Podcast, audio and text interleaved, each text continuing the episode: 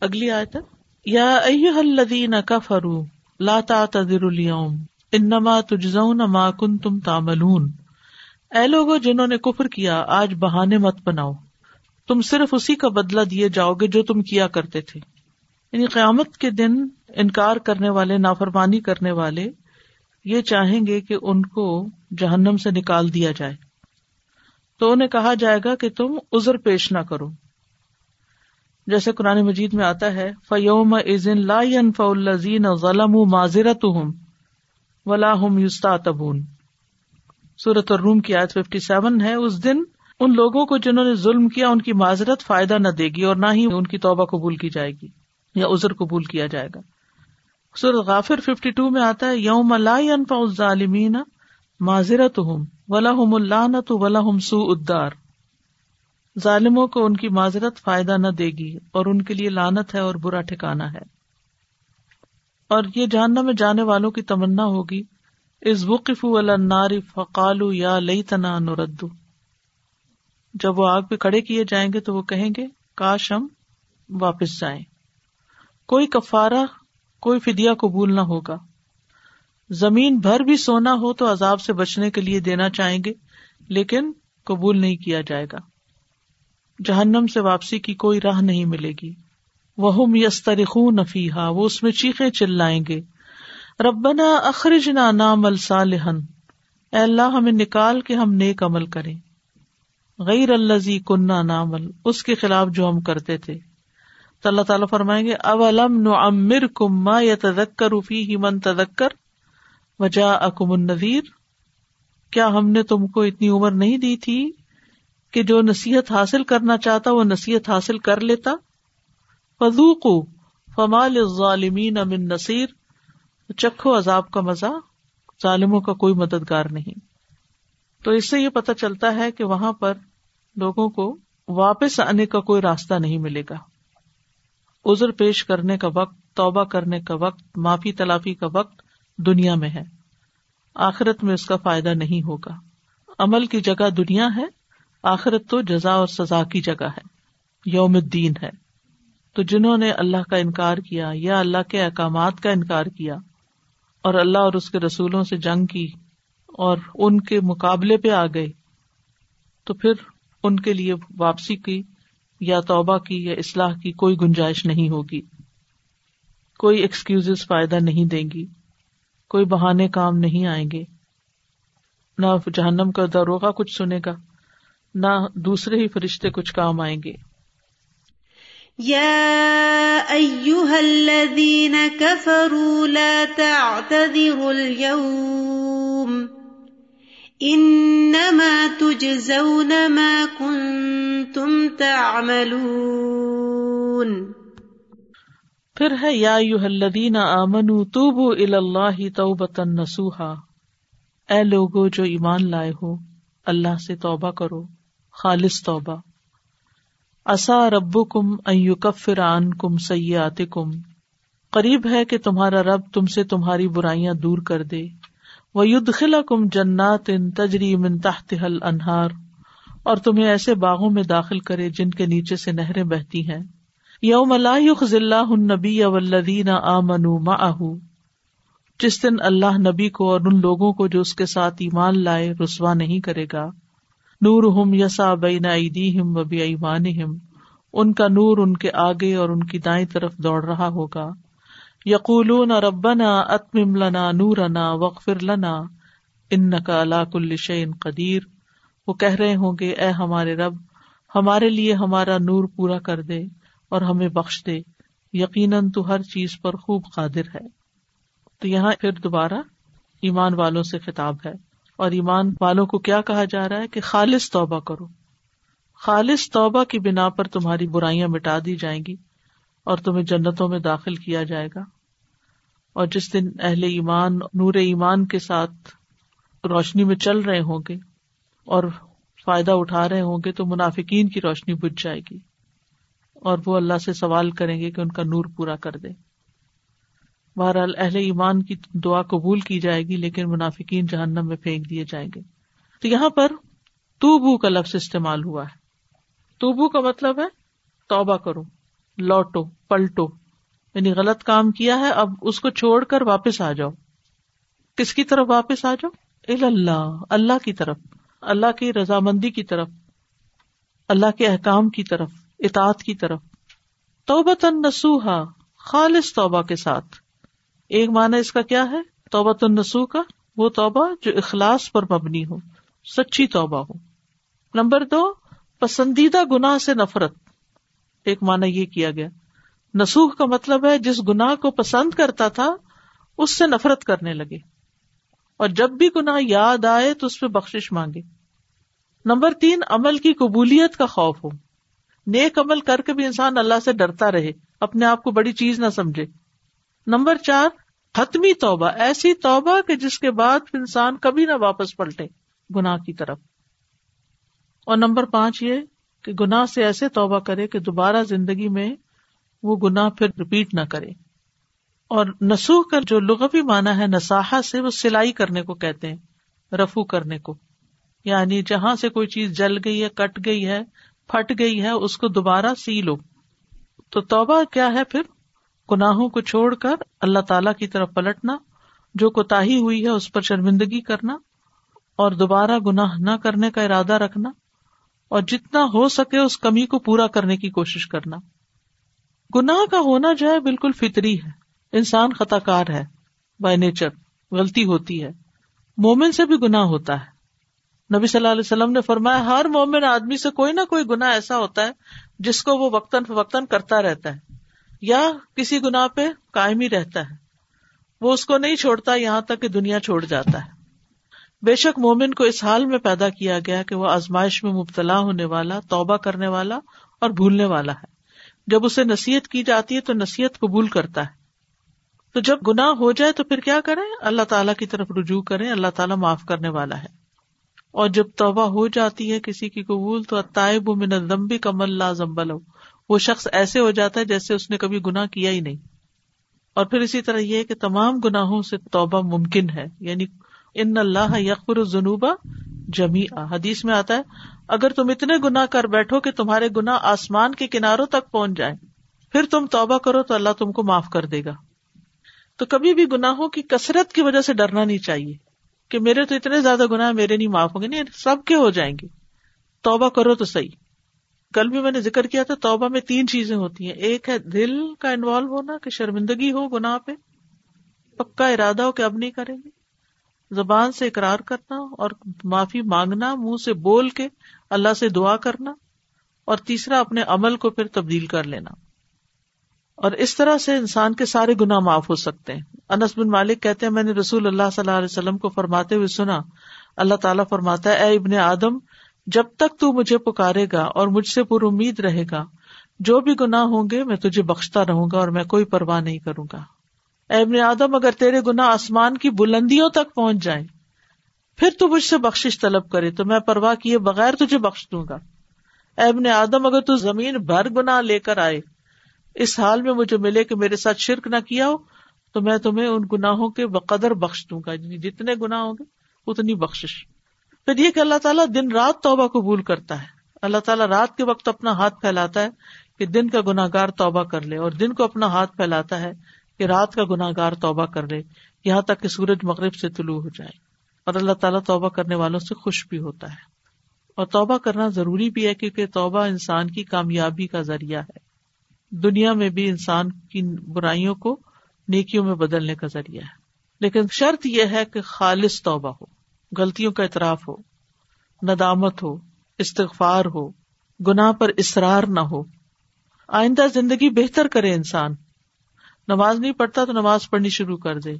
حرام میں ملوث ہے تو حرام کام چھوڑ دے۔ توبہ میں تاخیر نہیں کرنی چاہیے۔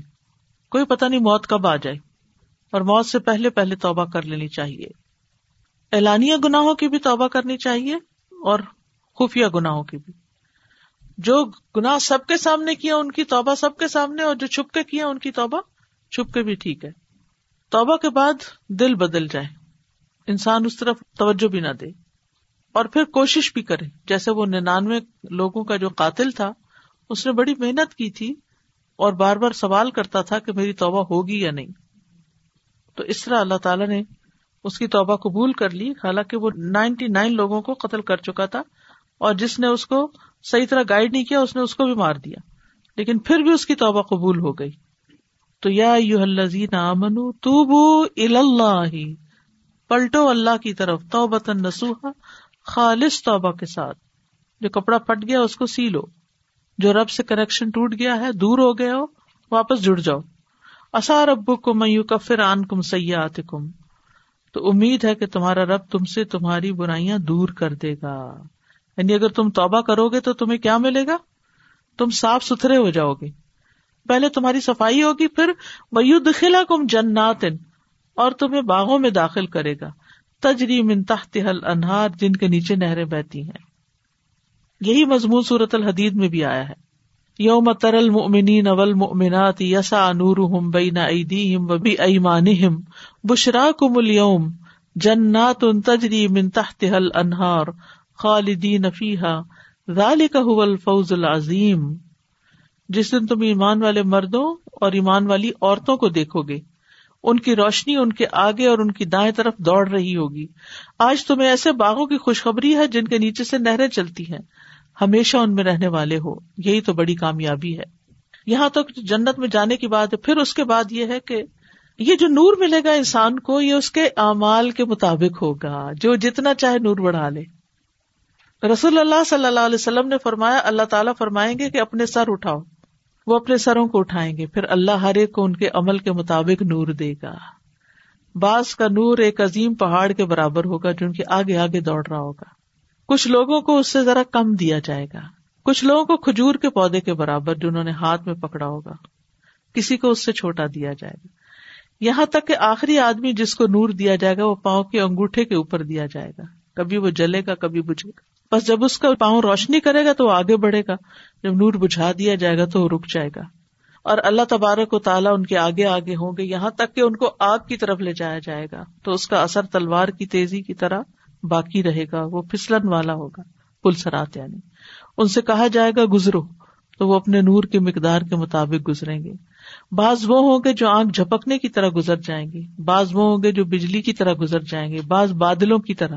کچھ ستاروں کے ایک دوسرے پر حملہ کرنے کی طرح، کچھ آندھی کی طرح، کچھ گھوڑوں کے دوڑنے کی طرح، کچھ آدمیوں کے دوڑنے کی طرح۔ پھر اس کے گزرنے کی باری آئے گی جسے روشنی اس کے پاؤں کی پشت پر دی گئی ہوگی۔ وہ چہرے ہاتھوں اور پاؤں کے بل رینگ رینگ کر گزرے گا۔ کوئی ہاتھ گرے گا، کوئی ہاتھ چمٹ جائے گا، کوئی پاؤں گرے گا، کوئی پاؤں چمٹ جائے گا اور اس کے کناروں اور پہلوؤں کو آگ پہنچے گی۔ اسی صورت حال میں رینگتے رینگتے آخر وہ آگ سے نجات پا جائے گا۔ جب نجات پا جائے گا تو رک جائے گا اور کہے گا، اللہ کا شکر ہے جس نے مجھے وہ دیا جو کسی کو نہیں دیا۔ جب میں نے جہنم کو دیکھ لیا تو اس نے مجھے نجات دے دی۔ دنیا میں ہم کیا چاہتے ہیں کہ ہمارے کام جلدی ہو جائے اور اچھے طریقے سے ہو جائے تو ایک نور ہے اپنی عبادت کا ذکر، قرآن نور ہے۔ پیچھے نور کا ذکر آپ پڑھ بھی چکے ہیں۔ انزلنا علیکم نورن سورت طلاق میں پڑھا آپ نے۔ تو جتنا زیادہ کوئی قرآن سے تعلق رکھے گا، اس کا نور اتنا ہی بڑھے گا۔ پھر خود پڑھنا بھی باعث نور ہے، اور آگے سکھانا اور دوسروں تک لے جانا، وہ اس میں اور زیادہ اضافہ کر دے گا، وہ ملٹی پلائی ہو جائے گا۔ پھر اسی طرح بعض لوگوں کو سورج کے نور کی طرح نور ملے گا۔ عبداللہ ابن عمر کہتے ہیں، ایک دن میں رسول اللہ صلی اللہ علیہ وسلم کے پاس بیٹھا ہوا تھا، اس وقت سورج طلوع ہو رہا تھا۔ تو آپ نے فرمایا قیامت کے دن میری امت کے کچھ لوگ اس طرح آئیں گے کہ ان کا نور سورج کی روشنی کی طرح ہوگا۔ ابو بکر نے پوچھا، یا رسول اللہ، کیا وہ ہم لوگ ہوں گے؟ فرمایا، نہیں، تمہارے لیے تو خیر کثیر ہے۔ یہ فکرا مہاجرین ہوں گے جنہیں زمین کے کونے کونے سے جمع کر لیا جائے گا۔ پلسرات پر مومن کا نور تو رہے گا، لیکن منافق کا نور بج جائے گا۔ اس پر جہنم کے پل پر کانٹے اور آنکڑے ہوں گے، جن کو چاہیں گے اللہ کے حکم سے پکڑ لیں گے۔ یعنی جن کو اللہ چاہے گا پکڑ لیں گے۔ پھر منافقوں کا نور بج جائے گا۔ سورت الحدید کی آیت ہے نا، یوم یقول المنافقون والمنافقات للذین آمنوا انظرونا نقتبس من نورکم۔ جس دن منافق مرد اور منافق عورتیں ان لوگوں سے کہیں گے جو ایمان لائے، ہمارا انتظار کرو کہ ہم تمہاری روشنی سے کچھ روشنی حاصل کر لیں۔ کہا جائے گا، اپنے پیچھے پلٹ جاؤ، کچھ روشنی تلاش کرو۔ پھر ان کے درمیان ایک دیوار بنا دی جائے گی، جس میں ایک دروازہ ہوگا۔ اس کے اندرونی جانب اس میں رحمت ہوگی اور باہر کی طرف عذاب ہوگا۔ وہ انہیں آوازیں دیں گے کیا ہم تمہارے ساتھ نہ تھے؟ وہ کہیں گے کیوں نہیں، لیکن تم نے اپنے آپ کو فتنے میں ڈالا۔ ابھی اگر گھر کے سیناریوں میں دیں کہ بچے اور ماں باپ ساتھ ساتھ ہیں دنیا میں، لیکن اگر بچے ماں باپ کے طریقے پر نہیں ہے تو ساتھ نہیں رہ سکیں گے۔ وہ کہیں گے کیوں نہیں، ساتھ تھے ہم، لیکن تم نے اپنے آپ کو فتنے میں ڈالا۔ تم انتظار کرتے رہے، تم نے شک کیا اور جھوٹی آرزو نے تمہیں دھوکا دیا۔ یہاں تک کہ اللہ کا حکم آ گیا۔ اور اس دغا باز نے تمہیں اللہ کے بارے میں دھوکا دیا اور وہ دغا باز کون ہے؟ شیطان۔ اور جو ہر ایک کو اللہ کے بارے میں برگلاتا ہے۔ اب سوال یہ پیدا ہوتا ہے کہ نور کو کیسے بڑھایا جائے؟ کیونکہ آتا ہے، ربنا اتمم لنا نورنا وقف لنا ان کا اللہ کل شین قدیر۔ تو سب سے پہلی چیز یہ کہ جتنا ایمان مضبوط ہوگا، اتنا نور زیادہ ہوگا۔ جتنا تقوا زیادہ ہوگا، اتنا نور زیادہ ہوگا۔ یا اللہ زین امن الطق اللہ و آمن برسولی یوتکم کفلین من رحمتی وہ جا اللہ نور ان تمشو نبی وہ یغفر لکم۔ یہ جو یہاں مانگا جا رہا ہے نا، اس کا جواب سورت الحدید میں موجود ہے۔ اے لوگوں جو ایمان لائے اللہ کا تقوی اختیار کرو اور اس کے رسول پر ایمان لاؤ۔ وہ تمہیں اپنی رحمت سے دگنا اجر عطا کرے گا اور ایسا نور بخشے گا جس کی روشنی میں تم چلو گی اور تمہیں معاف کر دے گا۔ اللہ بخشنے والا، رحم کرنے والا ہے۔ پھر اسی طرح روشن وہی کی پیروی کرنے سے نور ملتا ہے یعنی قرآن پڑھنے پڑھانے سے۔ اب امن کا نمئی تنفا نہ ہو وجہ اللہ لہو نور یمشی بھی پناس یہ کون سا نور ہے؟ قرآن کا نور ہے.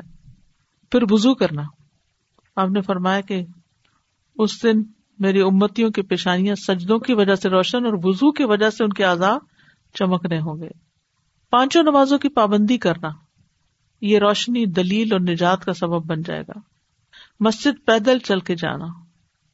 جن کے گھر قریب ہوں یا جیسے کچھ جگہوں پہ موسم اچھا ہوتا ہے تو۔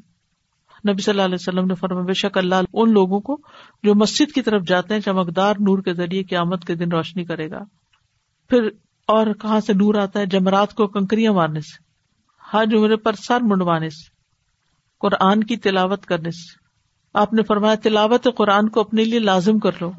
بے شک یہ تمہارے لیے زمین کے اوپر نور کا سبب ہوگا اور آسمان میں ذخیرہ ہوگا۔ سورت القحف کی تلاوت۔ جس نے سورت القحف اس طرح تلاوت کی جیسے وہ نازل ہوئی، تو یہ پڑھنے والے کے لیے قیامت کے دن اقامت گاہ سے مکہ تک نور کا سبب بنے گی۔ اقامت گاہ کون سی؟ جہاں انسان دنیا میں رہتا ہے۔ پھر انصاف کرنے والے جو ہوں گے، وہ نور کے ممبروں پر ہوں گے۔ صبر کرنے سے نور ملتا ہے۔ وہ صبر دیا ان کسی کے لیے روشنی کرنے والے کے لیے، صدقہ کرنے والے کے لیے۔ حدیث میں آتا ہے وہ صدا کا تو نور۔ اللہ کے راستے میں بوڑھا ہونے والے کے لیے۔ جو شخص اللہ کی راہ میں بوڑھا ہو جائے، وہ بڑھاپا قیامت کے دن اس کے لیے نور کا باعث ہوگا۔ پھر ظلم کرنا اندھیروں کا باعث ہے۔ زیادہ ہنسنا نور مٹانے کا باعث ہے۔ بہرحال، نیکی اور خیر کو بانٹتے رہیں، نور بڑھتا رہے گا ان شاء اللہ